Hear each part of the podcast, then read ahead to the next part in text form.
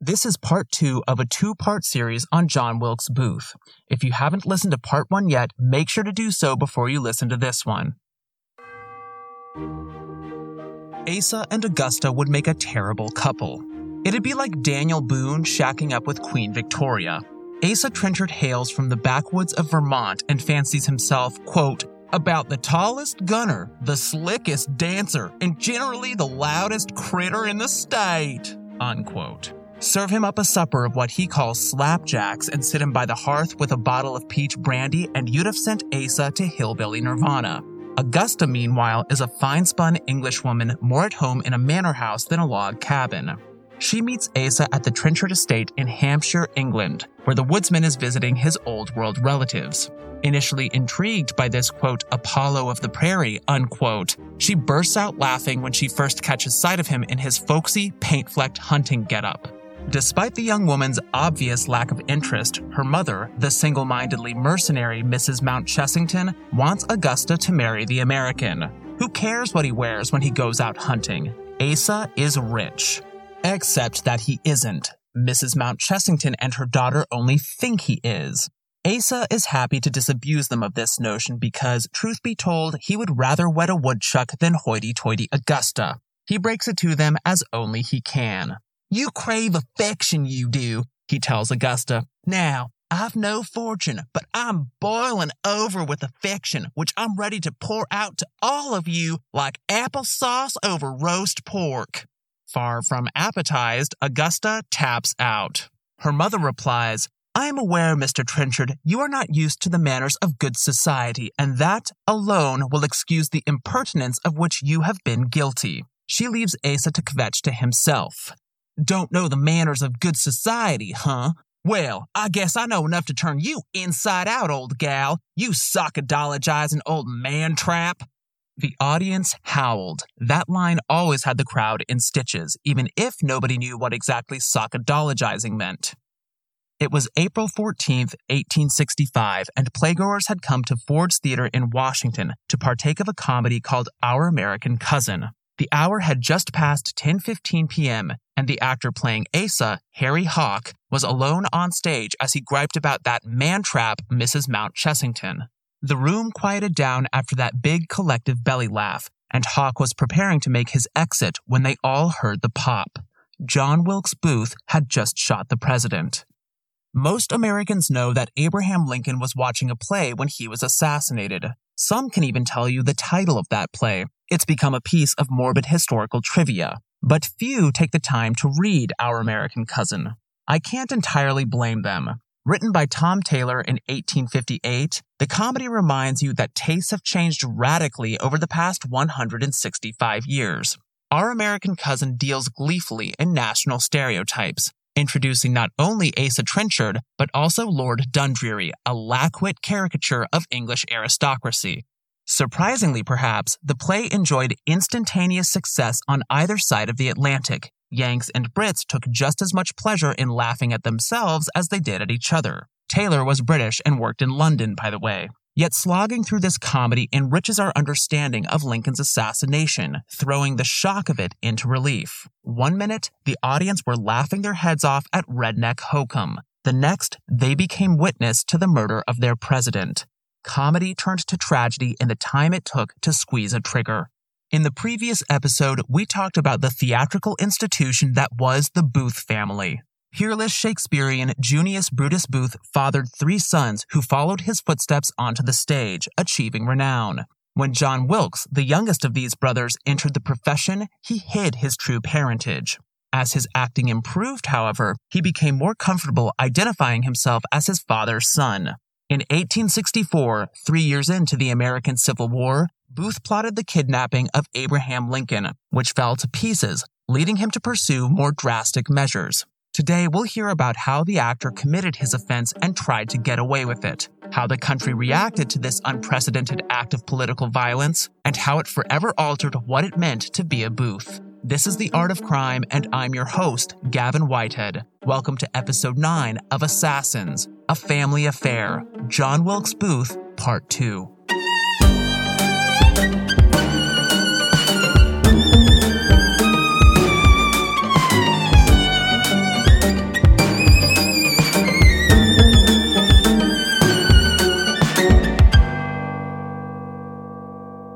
Good Friday fell on April 14th in 1865.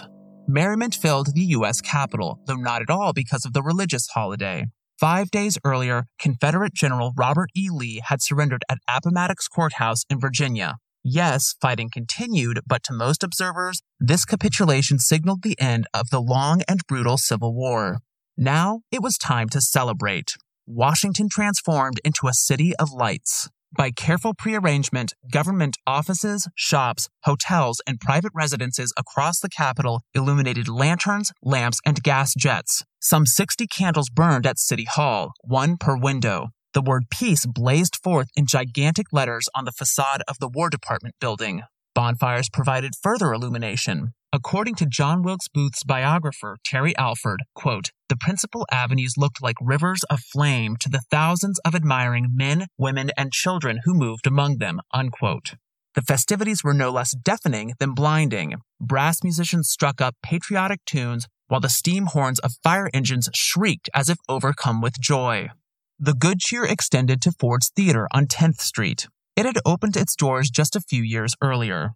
Constructed in 1833, the building originally housed a Baptist church until impresario John T. Ford purchased the property in 1861, converting it into a playhouse. Yet a fire damaged it the following year, and it wouldn't reopen until 1863. In two short years, Ford's emerged as one of the most prominent entertainment venues in Washington, holding its own against its main competitor, the National Theater. Unlike other playhouses in the U.S., Ford's attracted a high volume of military personnel. Soldiers and sailors flocked to the establishment from every barracks in the vicinity, eager for a respite from the rigors of warfare. Their dark blue uniforms announced their occupation and stood out amid a sea of top hats and crinolines. As advertised in newspapers, Ford's would play host to special guests that night. President Lincoln and his wife, Mary Todd, would attend the performance. Joining the Lincolns were Clara Harris, a friend of Mary Todd's, and her fiancé, Major Henry Rathbone. In his late 20s, Rathbone had red hair and a pair of punchy mutton chops. He had served as a paymaster for the Army and acquitted himself well in the line of duty. Union General Ulysses S. Grant was supposed to attend with them, but alas, he had canceled at the last minute. A great lover of drama, Lincoln had passed many evenings at Ford's as president. Whenever he attended, he took his seat in the state box, which was built into the proscenium and overlooked the right side of the stage from the audience's perspective. In truth, the state box consisted of two boxes, numbered 7 and 8, divided by a wooden partition on most nights. When Lincoln favored Ford's with his presence, however, management had the divider removed and special furniture brought into the space. The president preferred a walnut rocking chair, fitted out with splendid damask upholstery. Stagehands positioned a matching sofa against a back wall, and a large armchair rounded out the furnishings. The guests of honor arrived after the show had already begun. When the party came into view on the second floor of the auditorium, the crowd went wild, as did the performers, showing their love for the commander in chief and celebrating an imminent end to the war. Lincoln nodded and smiled in acknowledgement and walked with his wife and friends to the state box. There he settled down in his customary rocker, bundled up in his overcoat and mostly screened from the audience by a flag. Mary Todd took a seat to his right, while Harris and Rathbone seated themselves seven or eight feet away. As much as Lincoln may have wanted to enjoy himself, the work of a president seldom stops. Twice during the performance, couriers tiptoed into the box to deliver Lincoln messages. He thanked them each time, leaned back in his rocker, and rested his head against one hand, gazing downward at the action while his mind wandered elsewhere.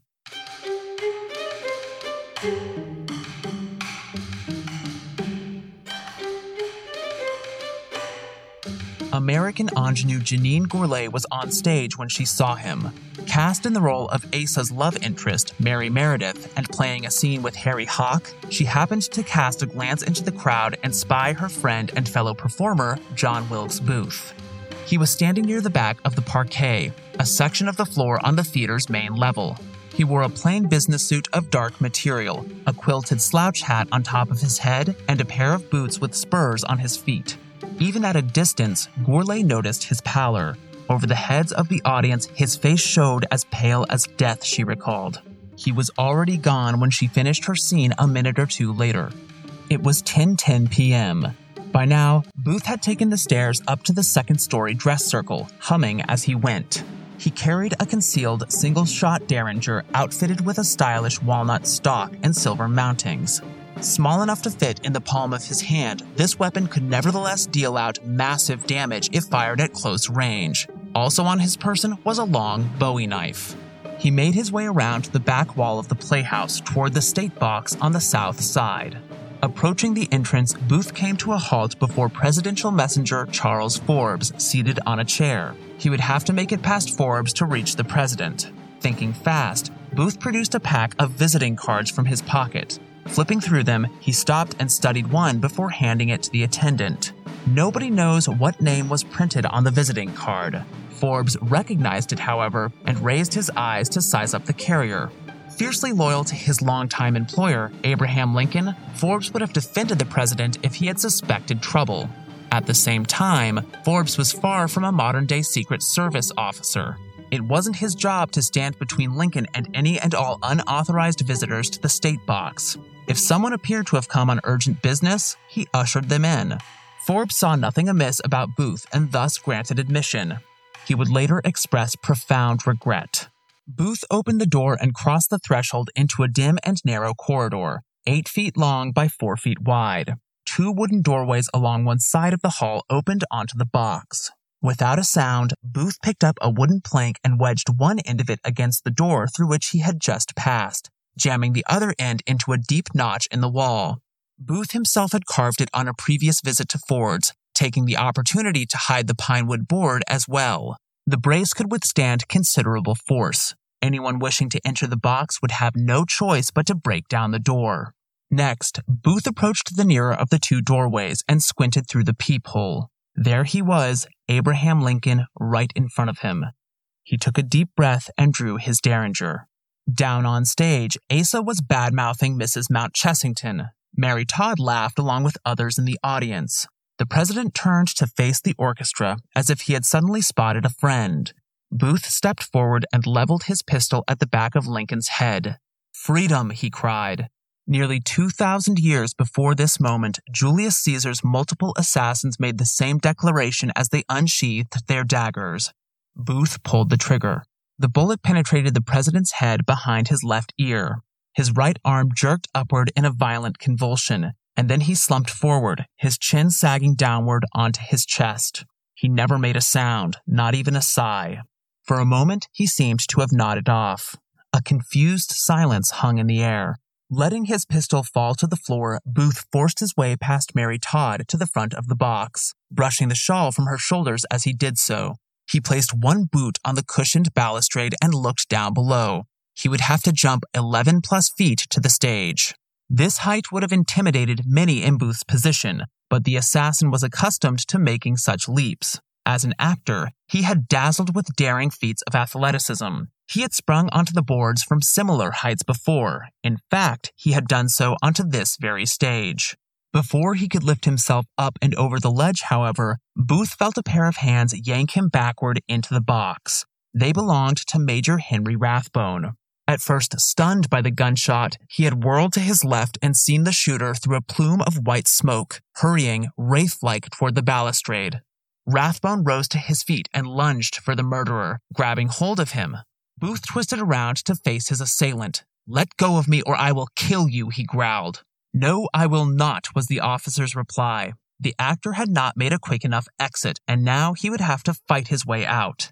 His opponent was no lightweight, a combat veteran who had served with distinction. Rathbone held tight to the gunman in vain. I might as well have attempted to hold a giant, he recalled. He seemed endowed with sinews of steel. Booth freed his right arm and raised it in the air. Rathbone followed its movements with his eyes and saw, to his horror, that Booth held a bowie knife. He plunged it downward, aiming to kill, while Rathbone lifted his left arm in defense. The blade sliced into him, severing an artery. Rathbone fell, paralyzed with pain and bleeding profusely. Spinning around, Booth raced back to the front of the box, placed a hand on top of the banister, and pulled himself onto it. Standing tall before the audience, he proclaimed in a loud, defiant voice, Sic semper tyrannis, thus always to tyrants, the words Brutus supposedly uttered after cutting down Caesar. With that, Booth prepared to half jump, half drop to the ground. Just as his feet left the balustrade, however, a hand clawed at him from behind yet again. Biting through the pain, Rathbone had collected himself and grasped at the back of Booth's business coat. He gripped the garment only for it to slip through his fingertips an instant later. Rathbone sank back down to the floor. Yet he had not swiped at Booth in vain. The actor lost his center of gravity as the spur on his right heel became entangled in the frilly, patriotic bunting draped over the banister, ripping a flag to ribbons as he fell. He slammed onto the bay's stage carpeting, letting out a cry of pain so piercing that cast members could hear it as distinctly backstage as they had the gunshot. His left fibula snapped on impact, roughly a foot above the ankle joint. For an instant, Booth remained frozen just as he had landed, his hands outstretched to break his fall as best he could, his left foot awkwardly pinned underneath him. Searing pain shot through his body. Nausea came over him, he later told a friend, and he felt for a moment as if he would vomit. Pulling himself together, he rose to his feet and found that he could stand despite his injury. Unlike the tibia, according to Alford, the fibula bears little weight. If Booth had broken his tibia, he would not have been able to support himself and probably would not have made it out of Ford's Theater. Summoning all his determination, Booth hobbled as fast as his legs could carry him toward the wings. Within a minute or two, he had exited the playhouse by way of a stage door, jostling past actors and other crew members. The passage led to a back alley where he had tied up his horse. As he mounted the mare, the back door flew open. Audience member Joseph B. Stewart had given chase. He saw Booth's horse circle hard to the left and hoped beyond hope that the fugitive would lose control of the beast. Booth had ridden since boyhood, however, and knew what he was doing in a saddle. Manipulating the reins, he dug his spurs deep into the sides of the animal, inducing her to shoot forward, her hooves kicking dirt into Stewart's face. In a matter of seconds, the horse and her rider had vanished into the night.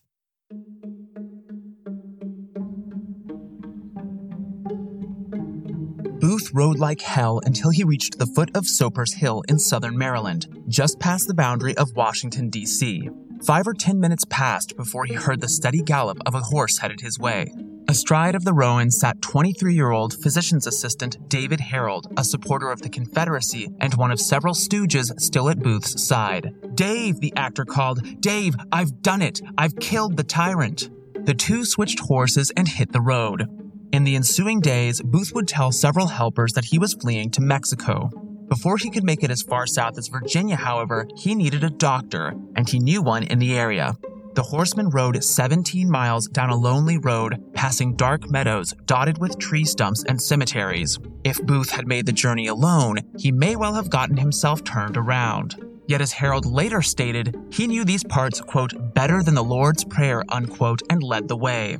They came to a stop and tethered their horses before the home of Dr. Samuel Mudd, Jolted from sleep shortly after 4 a.m., the physician took a knife and cut the leg of Booth's boot down to the instep, tugging it off along with the sock.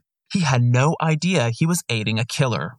As his patient moaned, Mudd located the fracture and, for lack of a better option, fashioned makeshift splints using strips of a hat box he had ripped apart. He would later furnish Booth with a pair of crude crutches. After dressing the wound, Herold and Mudd helped the injured man upstairs, where he collapsed into a bed and dozed through first dawn into the early morning. Booth saw himself as a freedom loving hero. To everyone else, he looked like shit. Quote, Booth's eyes had an almost unnatural expression, Mudd's wife Sarah testified later, either from excessive drinking or excessive mental excitement. His hair was in disorder, his clothes covered with mud, and he appeared unable to stand, unquote. In the words of Terry Alford, Booth had a black mark down the side of his face, like Cain.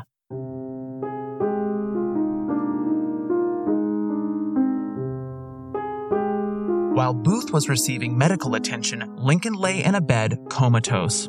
After the assassin made his escape, the auditorium descended into out and out chaos. Amid the tumult, however, three separate physicians managed to attend Lincoln in the state box and swiftly pronounced his injury fatal.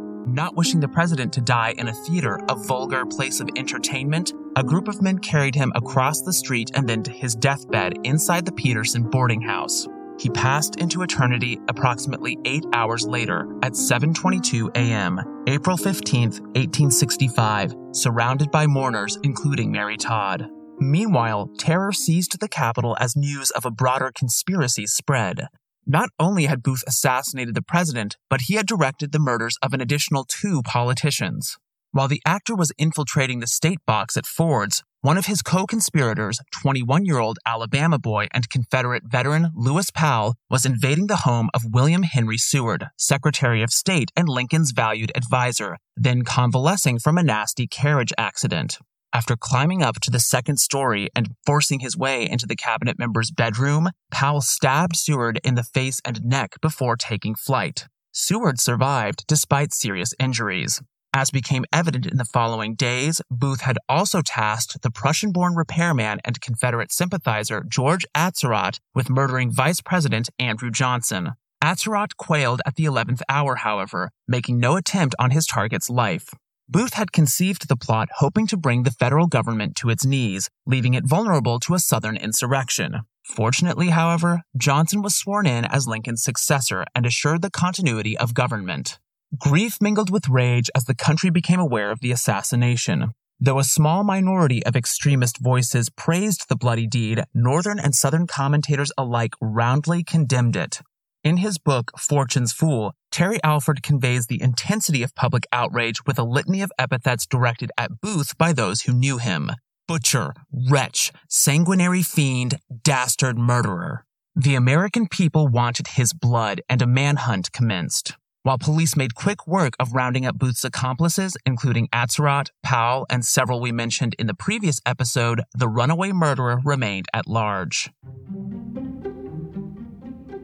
Booth had dodged punishment for the time being, yet his mother and siblings would suffer greatly for his sins. Prior to the events of April 14th, the name of Booth belonged to America's most famous theatrical dynasty. Then, in a flash, it belonged to America's most infamous criminal. He annihilated the family reputation overnight. The crime spelled personal and professional disaster for Edwin Booth, the assassin's older brother. As we heard about last episode, Edwin opposed slavery and supported the North from the start of the Civil War. Five months prior to the assassination, he helmed a production of Julius Caesar starring himself and his two brothers at the Winter Garden Theater on Broadway. Edwin was staying with a friend in Boston when he received word of the Ford's Theater tragedy. A servant wept openly as she handed him a newspaper identifying John as the president's killer. At first, he refused to believe what he read, and friends assured him that journalists had made a mistake. Yet as the hunt for Lincoln's murderer persisted and his brother never materialized, Edwin accepted the soul shattering truth. If John didn't do it, where is John? he once demanded. Strangers sent death threats, convinced that he had somehow aided his brother. His fiancee left him, no longer wishing to marry into the family. Finally, he announced his retirement from acting, too ashamed to face the theater going public. In the words of Edwin Booth's biographer, William Winter, quote, for a time, his hard earned reputation, the honor of his name, and the state and repute of his family seemed destroyed. Life in the present was a blank, and beyond the present, a waste of misery stretched into the future. Unquote. Nor did he envision a future for John. Amid his despair, Edwin wrote to his sister, Asia Booth Clarke, with a word of advice Think no more of him as your brother. He is dead to us now, as he soon must be to all the world. John Wilkes Booth would indeed be dead within two weeks of the assassination. We'll hear about the events leading up to his death after a quick break. Hey everyone, I want to tell you about a splendid podcast that anyone who loves art and history should listen to.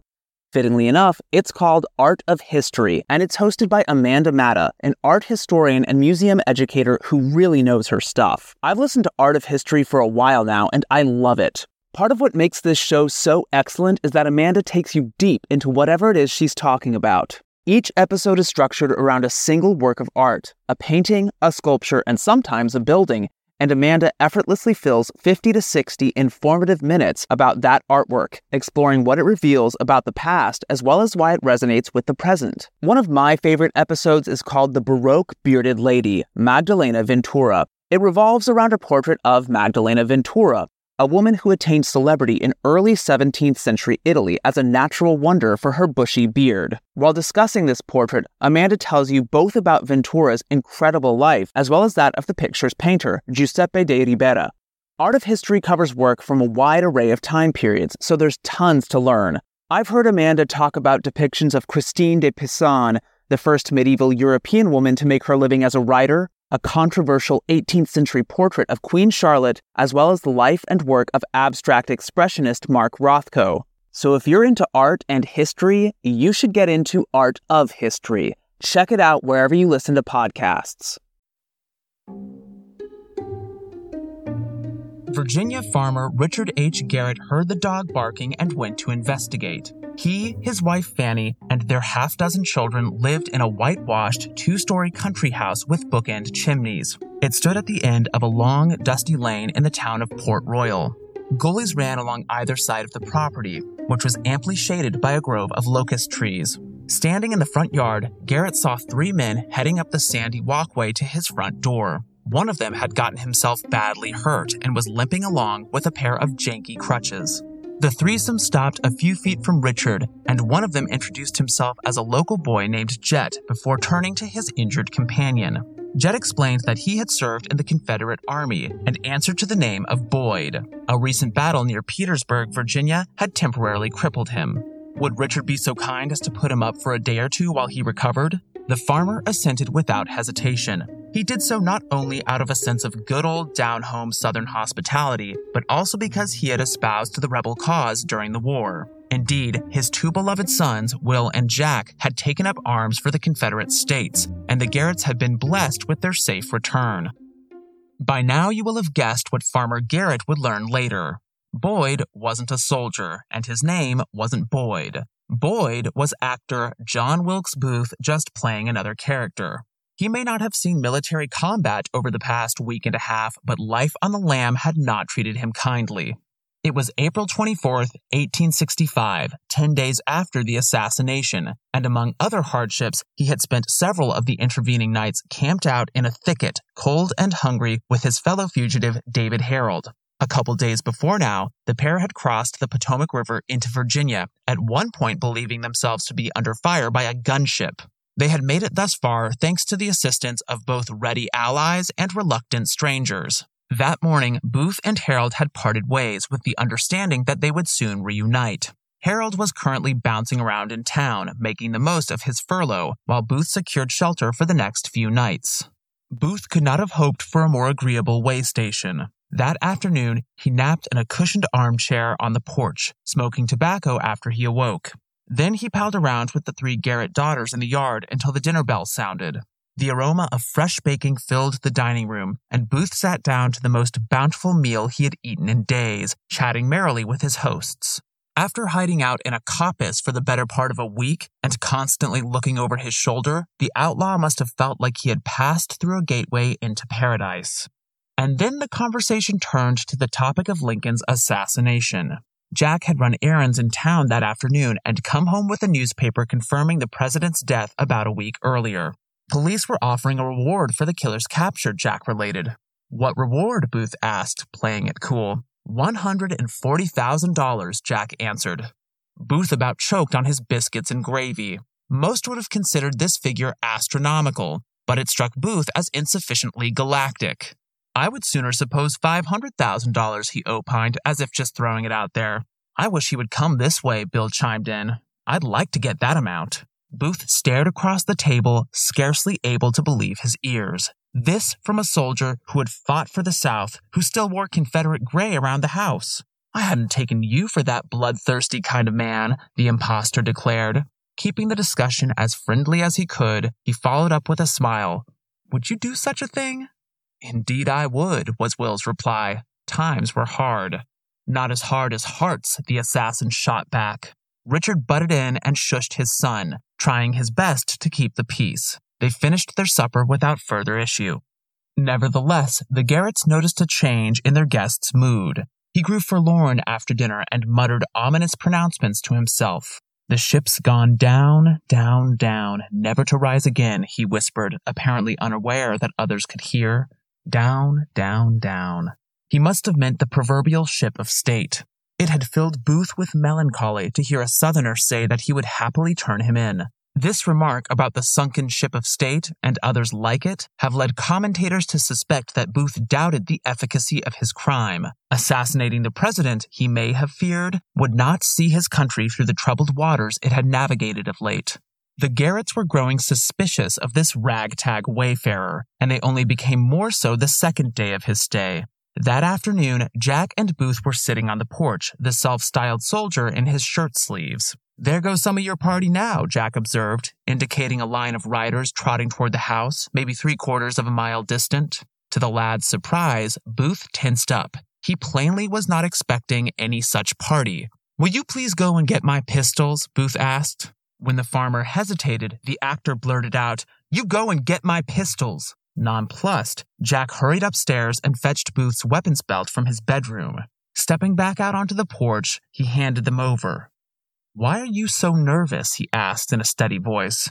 I feel safer when I'm armed, came the reply. Much to Booth's relief, his anxieties proved unfounded. The travelers were dropping off David Herold after his 24 hour taste of freedom. He had enjoyed himself, but he still looked haggard after a week and a half of life on the run. He came trudging down the road like a footsore hobo, a Spencer carbine thrown over one shoulder and hanging from a homespun cotton strap. Booth's face brightened with his arrival. Again lying to his benefactors, he introduced the newcomer as his cousin. Can I stay here? Herold asked. Jack eyed Herold and didn't like what he saw. He had served on no fewer than 21 battlefields over the course of the war. He could smell danger from a mile away, and these two reeked of it. After a pause, Jack made a non answer. He would have to speak with his father about this. After nightfall, the Garretts and their guests gathered around the dinner table, the family less talkative than the previous evening. Whatever he was up to, they seemed to think this paranoid Boyd had overstayed his welcome. After all of them had cleaned their plates, Jack took Booth and Herold aside and made his misgivings known. I don't want you to stay in the house. Well, what's in the barn then? Herold piped up. We'll sleep in there. Jack permitted it. He showed them outside to the tall, cubic structure behind the Garrett residence, referred to by the family as the tobacco house. The wicker door creaked on its hinges when Jack swung it open and led them inside. Hay and corn fodder for the Garrett's livestock covered one half of the barn's planked floor, while a wheat thrashing machine, scythes, hoes, plows, and additional tools filled the other half. A chill hung in the air, and a bat flew over Booth's head as they stepped inside. Last night, Booth had slept in a warm bed. This guano strewn shack was a serious downgrade. He bundled straw and corn husks together to form a pallet and said goodnight to Jack before he left. Unbeknownst to Herold and Booth, Jack and Will hid outside the barn and listened to the fugitives whisper to each other. After falling silent, Herold drifted off in no time at all, but Booth tossed and turned for several hours, uncomfortable on his itchy bedstead of corn husks.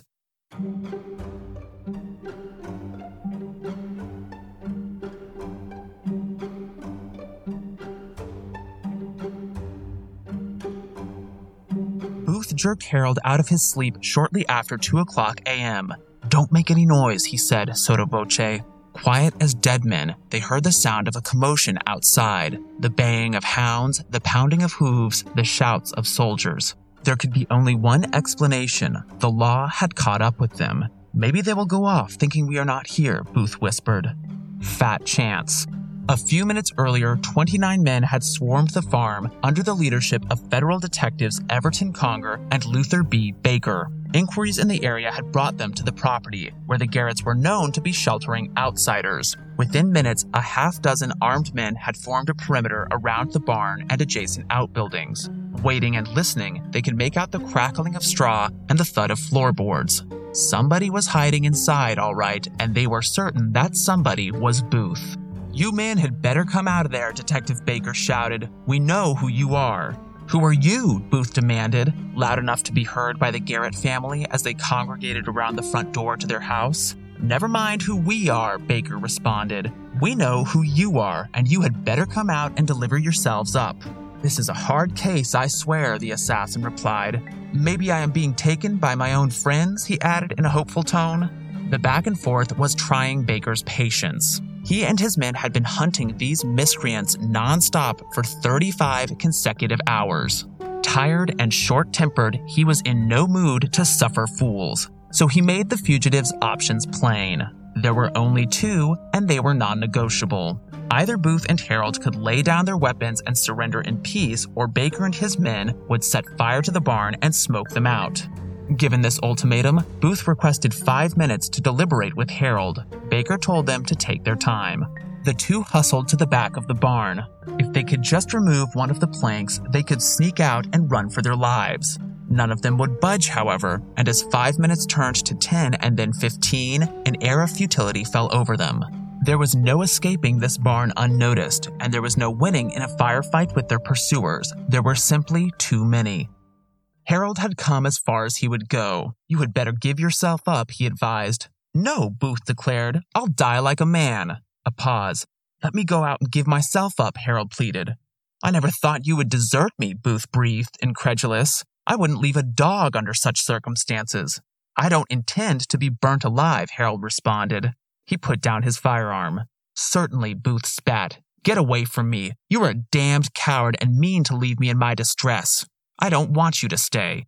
Glaring at Herold, he called out to Baker. There is a man in here who wants to surrender very bad. Much as Booth detested his sidekick for abandoning him, he made an honest effort to save his life. I declare before my Maker that this man is innocent of any crime whatever. The barn door opened, and Herold stuck his head out. A pair of hands seized him by the wrists and dragged him outside, passing him to a senior officer to be frisked. Booth was alone. He knew how this would end, but that didn't mean he would go down without a fight. With two Colt revolvers and one Spencer carbine, he still had 20 rounds of ammunition. Well, my brave boys, prepare a stretcher for me, he shouted. Make quick work of it. Shoot me through the heart. The assassin had chosen the second option then. Stationed at the rear of the barn, Detective Conger twisted a handful of straw together, lit it with a match, shoved it through a gap in the barn's boarded wall, and let it drop to the floor. It fell on a heap of bone dry stubble that caught aflame in milliseconds. The blaze lit up the barn's interior, illuminating its occupant to the cavalrymen outside. They trained the barrels of their guns right at him, ready to fire if given the order. Panicking, Booth hobbled toward the bonfire, a carbine in one hand and a crutch in the other. He tried to stamp it out with his good leg at first, to no avail. Then he picked up an overturned table lying to one side and threw it on top of the flames to smother them. The fire had already grown too large. Booth coughed heavily as smoke enveloped him, billowing outward into the night air. The wooden walls crackled in the extreme heat. Detective Baker peered through the door. He saw Booth inside, flanked by fire. The assassin turned to face the exit and ran a hand through his hair. He straightened his back, drawing himself up to his full height. One more stain on the old banner, he cried. Do your worst. He threw his crutch to the floor and drew a pistol with his free hand, aiming his carbine at the door with the other. He took an unsteady step in Baker's direction. Many of the soldiers watching this drama wanted the assassinating bastard dead. Even so, they marveled at his fearlessness. One witness who deplored Booth's crime nevertheless testified, quote, I was twice wounded in the war, was under fire at many of the most disastrous battles, led my command right through the teeth of almost certain annihilation, and yet this exhibition of sublime courage, with death lurking in every corner, was a lesson to me. Unquote.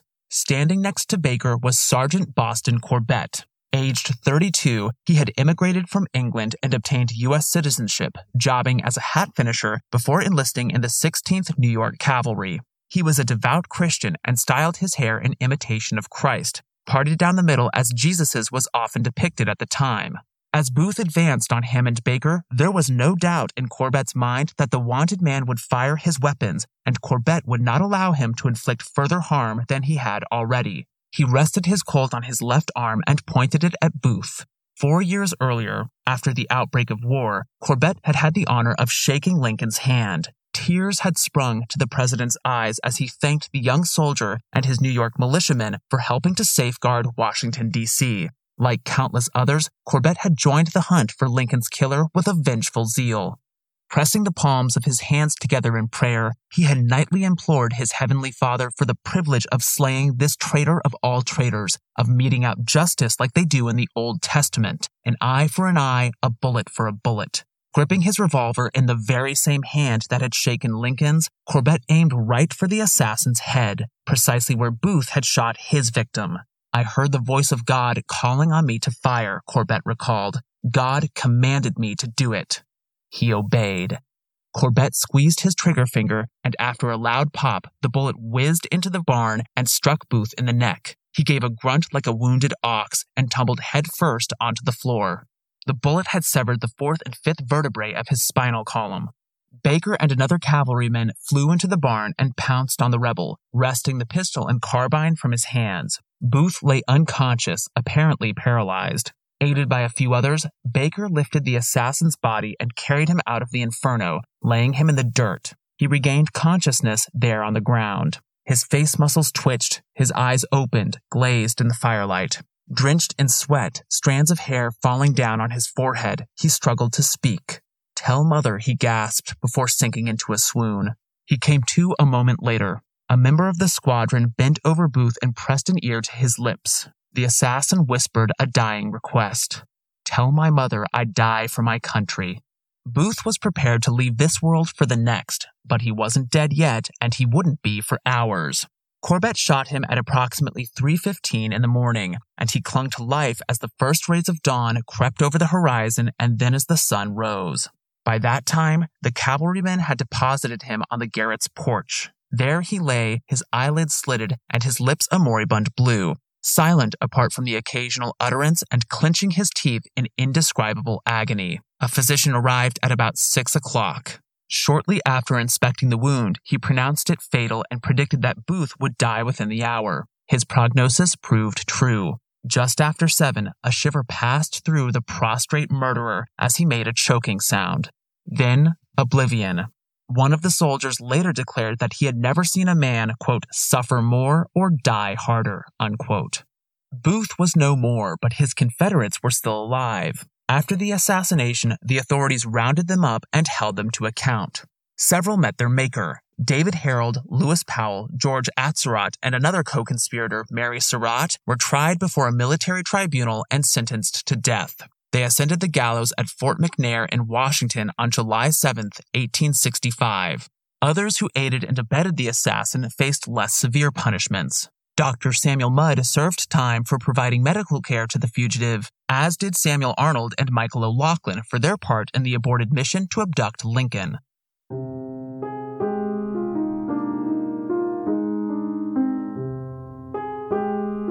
Why did Booth assassinate Lincoln? What did he hope to accomplish? These questions echoed across the country at the time of the crime and continue to do so to the present moment. They are worth asking, partly because Booth at first targeted Lincoln with a military aim in mind.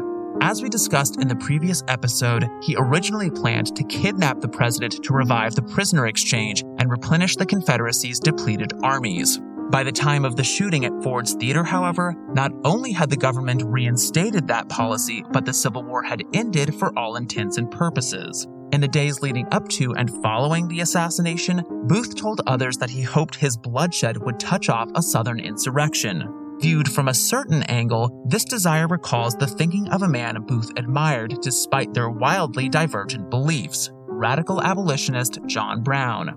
After all, Brown led the ill fated raid on Harper's Ferry, Virginia, in hope of galvanizing a nationwide slave revolt. Though rooted in diametrically opposed political views, each violent act proved equally ineffective. The demise of Lincoln did not give way to a Southern uprising.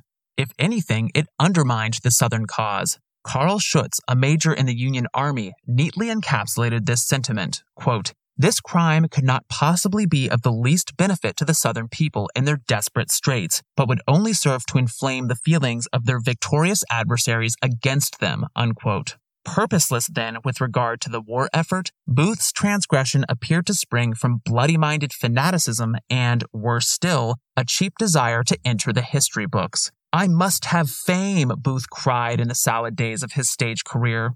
A few weeks before he took his Derringer into Ford's, he remarked to a friend that he would do, quote, something which the world would remember for all time, unquote. The world will not forget what he did anytime soon, and if past experience is any indication, it will not remember it fondly. The opposite, of course, can be said of his victim. In the immediate aftermath of the assassination, commentators predicted that it would only elevate the president's reputation. According to one, quote, Mr. Lincoln could not have surrendered his life on terms more advantageous to his country or to his own fame. The manner of his death has transfigured him in the eyes of all mankind. Unquote.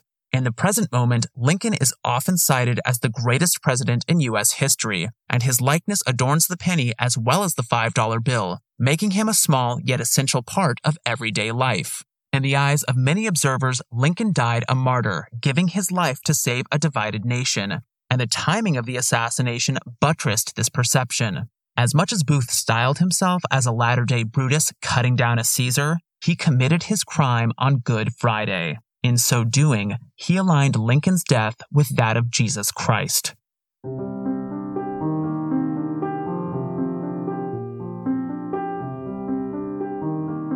To a certain extent, the Booth family name bounced back in the wake of the assassination. After eight months of retirement from acting, Edwin overcame the disgrace of his brother, returned to the craft, and achieved new heights of theatrical celebrity.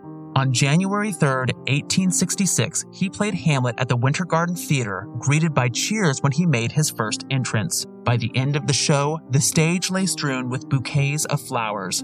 According to biographer William Winter, quote, affectionate goodwill beamed in every face and gave assurance, good and strong, that the generous public had no intention of casting upon an innocent man the burden and blight of a brother's guilt, unquote. Edwin's return heralded a series of triumphs at the Winter Garden in what one theater historian describes as, quote, the most lavishly staged performances which had yet been seen in America, unquote. This winning streak came to a fiery conclusion on March 23, 1867, when the Winter Garden Theater went up in flames, incinerating Edwin's costumes and scenery, as well as his library and a theatrical portrait gallery. Resilient as ever, he arose from the ashes phoenix like, opening the magnificent Booth Theater at the corner of 23rd Street and 6th Avenue on February 3, 1869. Though plagued by domestic and financial misfortunes, Booth reached his zenith as a performer during this period, with the 1869 to 74 season standing as a high point in 19th century playmaking. For half a decade, then, the name of Booth lit up the marquee of the nation's most stupendous playhouse. After Edwin's death in 1893, Winthrop Ames opened a new Booth Theater named for the actor on Broadway in 1913. In Edwin's lifetime, however, his surname could never recover its former glory, stained as it was with the blood of a president. According to John's biographer, Michael W. Kaufman, plenty of theatergoers only knew Edwin as the assassin's brother. In this regard, John's specter hovered over every performance that Edwin gave, but it became most chillingly present when he acted Julius Caesar. Throughout the remainder of his career, Edwin appeared by turns as Brutus, Cassius, and Mark Antony. His family history gave each performance of the assassination play a sharp and no less personal edge. In life, John Wilkes Booth had had a tortured relationship with his name. The self assertive teenager who inked his initials on his left hand became the young man who performed under a pseudonym for fear of failure. He wanted by turns to be a part of and apart from his family. There's something of this duality reflected in the killer's final resting place. John's remains were buried in the Booth family lot at the Greenmount Cemetery in Baltimore, Maryland, beneath the southern face of an obelisk inscribed with the occupants' names. After John's funeral, Edwin oversaw the beautification of the lot. He had rose bushes planted at the head and foot of his brother's gravesite, and a one foot wooden cross was erected. Yet Edwin drew a line when it came to such improvements. When he directed a mason to build headstones for the family tombs, the tradesman asked if he wanted one for John. A shadow passed over the actor's face as he considered what it would mean to mark his brother's grave. Under normal circumstances, a tombstone bears a name, and that name represents the life of the departed. Such a memorial enjoins the living to remember that life, insists that that life deserves remembrance. After a pause, Edwin offered simple instructions. Let it remain as is. Place no mark there. Next episode, we look back at the crimes we talked about this season and consider what we've learned about the nature of assassination, especially when artists are part of the equation. You've been listening to The Art of Crime, created, written, and narrated by yours truly, Gavin Whitehead. Liam Bellman Sharp edited sound and composed the score. Last but not least, a thousand thanks to research and production assistant Ken Symphonies. The Art of Crime is part of the Airwave Media Network. To find out more about their excellent programming, visit www.airwavemedia.com. If you like what you heard on The Art of Crime, please tell the world, by which I mean everyone you know, plus the occasional stranger. Also, if you can, take a moment to rate and review the podcast. It goes a long way in helping others find out about the show. Finally, all throughout history, artists have relied on the support of patrons to make their work. The same holds true for podcasters making shows about historical artists, so please consider making a donation at www.patreon.com slash artofcrimepodcast. Every bit counts and is massively appreciated. As a reminder, be sure to check out the Art of Crime website at www.artofcrimepodcast.com. It features all kinds of images relevant to the show, including maps, drawings, paintings, photographs, sheet music, and more. You can also follow us on Facebook at Art of Crime Podcast, Instagram at Art of Crime Podcast, and Twitter at Art of Crime Pod.